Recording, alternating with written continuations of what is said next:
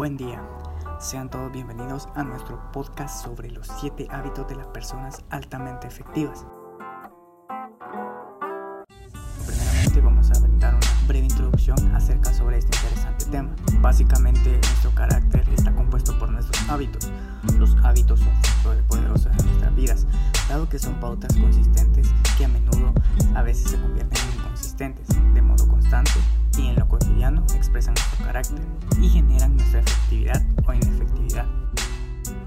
Este podcast está encaminado a mostrar una serie de hábitos dirigidos a la mejora personal, mediante los cuales podemos alcanzar la plena efectividad. Estos siete hábitos son o pueden ser una filosofía de vida. Relacionando los hábitos, para ser una buena persona altamente efectiva, se debe tener énfasis en tener una mejor versión de ti mismo, creando hábitos que ayuden a crecer y a ser mejor persona para que estos favorezcan e influyan de gran manera con las demás personas. Estos hábitos nos proponen una forma de cambiar en su totalidad nuestros paradigmas al ir implementando nuevos hábitos para cambiar nuestra rutina y enfocarnos de una manera más eficaz en alcanzar nuestros objetivos. Además de esto, existen objetivos de las personas altamente efectivas, los cuales consisten en mejorar la capacidad de gobernarse a sí mismo, asumiendo las decisiones y centrándose en lo que realmente es importante. Además, estas personas adoptan conductas globales e integradas de efectividad personal, incluyendo integrar los fundamentos del liderazgo personal e interpersonal o adquirir una nueva forma de pensar y de trabajar con las personas. También no se deja de lado la efectividad y desempeño que puede alcanzar una persona de forma consistente para lograr los objetivos personales y profesionales. Y bueno, ya haciendo énfasis en el tema de los siete hábitos de las personas altamente efectivas, cabe mencionar el primer hábito se basa en ser proactivo o también es llamado el hábito de la elección.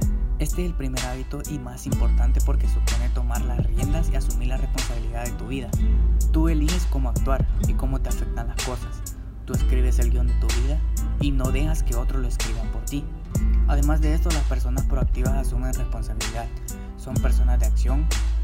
Su lenguaje es examinemos nuestras alternativas, busquemos un enfoque distinto, controlo mis sentimientos, elegiré la respuesta adecuada. Cabe mencionar que un punto importante es dejar a un lado la actitud pasiva o de víctima ante las cosas que te ocurren en la vida y que debes hacer todo lo que esté en tus manos por cambiar o mejorar lo que no te gusta. En este hábito, la proactividad se basa en no entregar a otros el timón de nuestra vida, en no entregarles el control sobre nuestras decisiones, ya que en todo proceso de estímulo-respuesta existe una zona donde los individuos tienen la capacidad de tomar nuevas iniciativas y responsabilizarse de su propio destino. Una persona proactiva es consciente de que sus acciones le han llevado donde está, pero no se queda en el propio reconocimiento de esto, sino que sigue proyectando donde quiere llegar. Es aquella persona que dice, estoy aquí por las decisiones que tomé, pero mañana quiero estar allá. Esto conlleva al hábito número 2, el cual lleva por nombre comenzar con un fin en mente, o llamado también el hábito de la visión. El segundo hábito te anima a tener siempre un fin para todo lo que haces, es decir, una intención, un objetivo o una meta. Solo así vas a asegurarte de que estás viviendo tu propia vida y de que estás realizando tus propios deseos. Si actúas sin un fin en mente, corres el riesgo de convertirte en una especie de marioneta de las circunstancias o de otras personas. Esto implica en definir medidas claras de éxito y crear un plan para alcanzarlo, tanto para la vida personal como en el trabajo. Si se cumple esta premisa, seguramente podamos decidir qué queremos hacer, hacia dónde queremos dirigir nuestros esfuerzos, visualizando las alternativas posibles y así llegar a una toma de decisiones derivadas de ello. Y en el hábito número 3 de las personas altamente efectivas ponemos primero lo primero el hábito de la integridad y de la ejecución. Este hábito indica priorizar y alcanzar los objetivos más importantes en lugar de reaccionar constantemente a urgencias. Esto hace referencia a que el tercer hábito va de establecer prioridades, de distinguir qué es lo importante y centrarse para lograr los objetivos. Y luego, crear un horario de un esquema de un trabajo que te permita atender esas cuestiones prioritarias, como también identificaremos los distintos roles en tu vida, trabajo, ocio, marido, hijo, etc.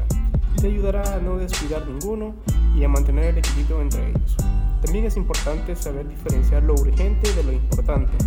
A veces nos pasa el tiempo atendiendo tareas urgentes que realmente no son importantes y no nos hacen avanzar hacia nuestro objetivo.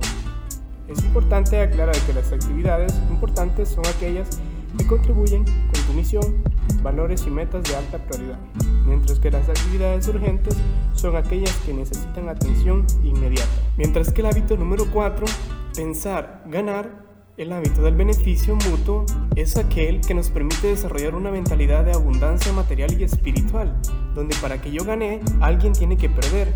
Cabe mencionar algo muy importante que es que debemos colaborar de forma más efectiva con los demás, mediante la creación de relaciones de alta confianza y de beneficio mutuo. Para ser una persona efectiva se debe tener en cuenta este principio atendiendo que existen suficientes oportunidades para todos y donde el éxito de una persona no significa el fracaso de la otra. Si quieres tener relaciones beneficiosas tanto en tu trabajo como en tu vida personal, es fundamental buscar siempre el beneficio mutuo. Es lo que suele llamarse win-win en inglés. Para llegar y crear acuerdos win-win hay que tener una mentalidad de abundancia, es decir, tener muy interiorizado que en este mundo hay riqueza y recursos para todo el mundo. Mientras que en el hábito número 5 buscamos primero entender, luego ser entendidos. El hábito del entendimiento mutuo y la empatía. Este hábito tiene que ver con la capacidad de escuchar a los otros y de ponerse en su lugar. O lo que es lo mismo, este hábito te pide que desarrolles tu empatía. Todos pensamos que sabemos escuchar, pero muchas veces escuchamos queriendo responder o dando un consejo o aportando una historia personal. La escucha o empatía implica ponerse en el papel de la otra persona, sin hacer prejuicios. Se trata de ver el mundo con los ojos de la otra persona y ponerse en su piel. En pocas palabras, es la esencia del respeto a los demás. La necesidad que tenemos de ser entendidos es uno de los sentimientos más intensos de todos los seres humanos. Ese hábito es la clave de las relaciones humanas efectivas posibilita llegar a acuerdos de tipo ganar-ganar. Mientras que el hábito número 6 es llamado sinergizar, o sea, el hábito de la cooperación creativa. Desarrollar soluciones innovadoras aprovechar la diversidad y satisfacer a todos los grupos de interés. Este hábito hace referencia a uno como persona, que debe salir a la calle, conocer gente, tener nuevas experiencias, ampliar nuestro círculo de amistades, crear sinergias es algo muy vital. Actuando así mejoran la posibilidad y la habilidad de actitud a la hora de valorar a la otra persona. Otros pensamientos, otros paradigmas, sumar distintas y buenas ideas produce siempre mejores ideas. Representa la relación existente entre cada una de las partes con el todo, donde el resultado total siempre es mayor a la suma de las partes.